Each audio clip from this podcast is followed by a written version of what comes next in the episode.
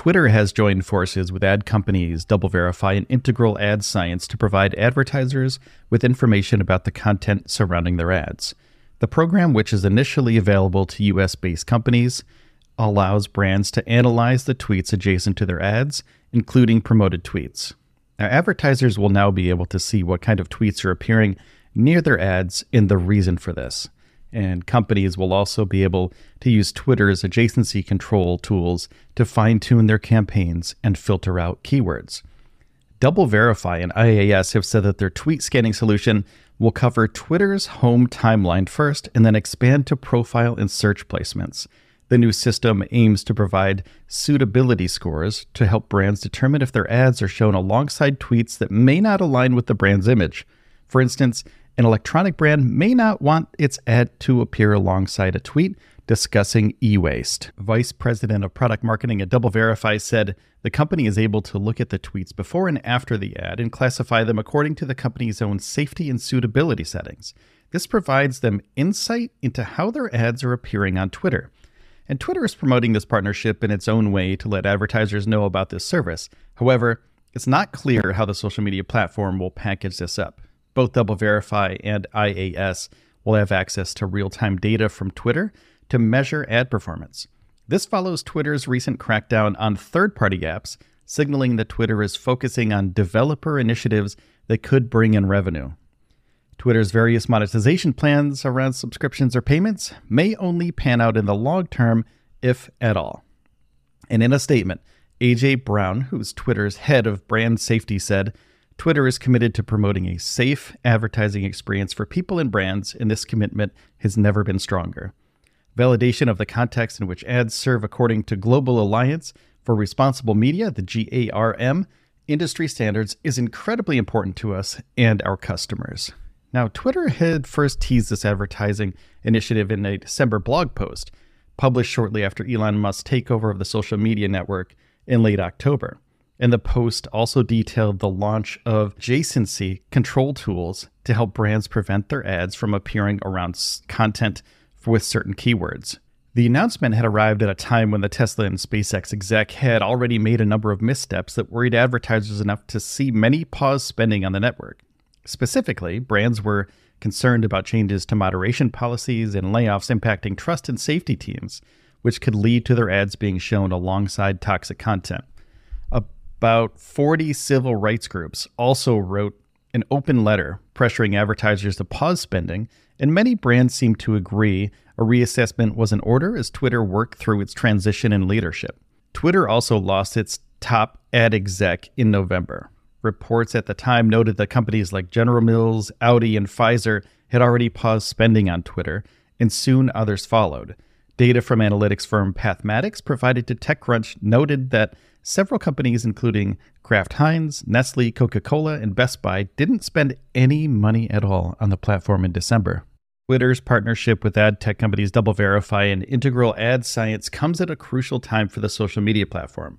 As it struggles with declining ad revenue and advertiser exits, the new program aims to address brand safety concerns by providing advertisers with information about the content surrounding their ads and allowing them to fine tune their campaigns to filter out keywords that may not align with the brand's image. This move is a strategic one for Twitter, as it looks to regain the trust of advertisers who have been hesitant to spend on the platform in recent months.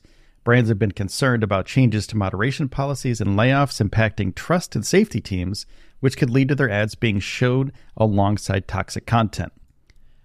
Twitter's partnership with DoubleVerify and IAS is a clear indication that the platform is taking steps to address advertiser concerns and improve the overall advertising experience on the platform. By providing advertisers with more control over the placement of their ads and the context in which they appear, Twitter is positioning itself as a more attractive option for brands looking to reach their target audience. Overall, this partnership is a win win situation for both Twitter and the ad tech companies involved.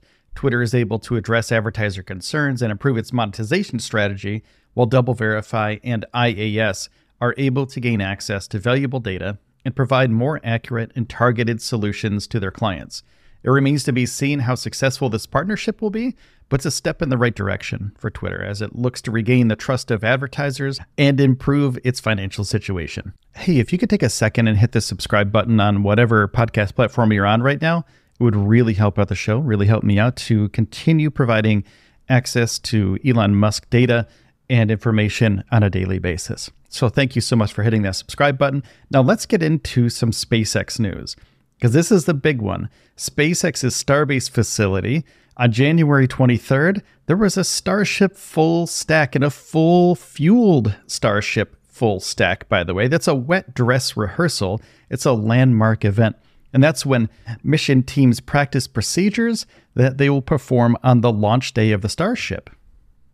The fully stacked Starship is 395 feet tall. It's a gigantic piece of hardware, but also the ground systems for that day were tested. Every single pipe, every single piece of electronics was tested to see if the Starship was able to do a wet dress rehearsal and a full fuel before the launch of this massive, massive rocket. Now, usually the Starship is silver. It's made out of a composite stainless steel. And when this full stack happened, when the, the fully fueled wet dress rehearsal happened, the rocket turned a, a glistening white.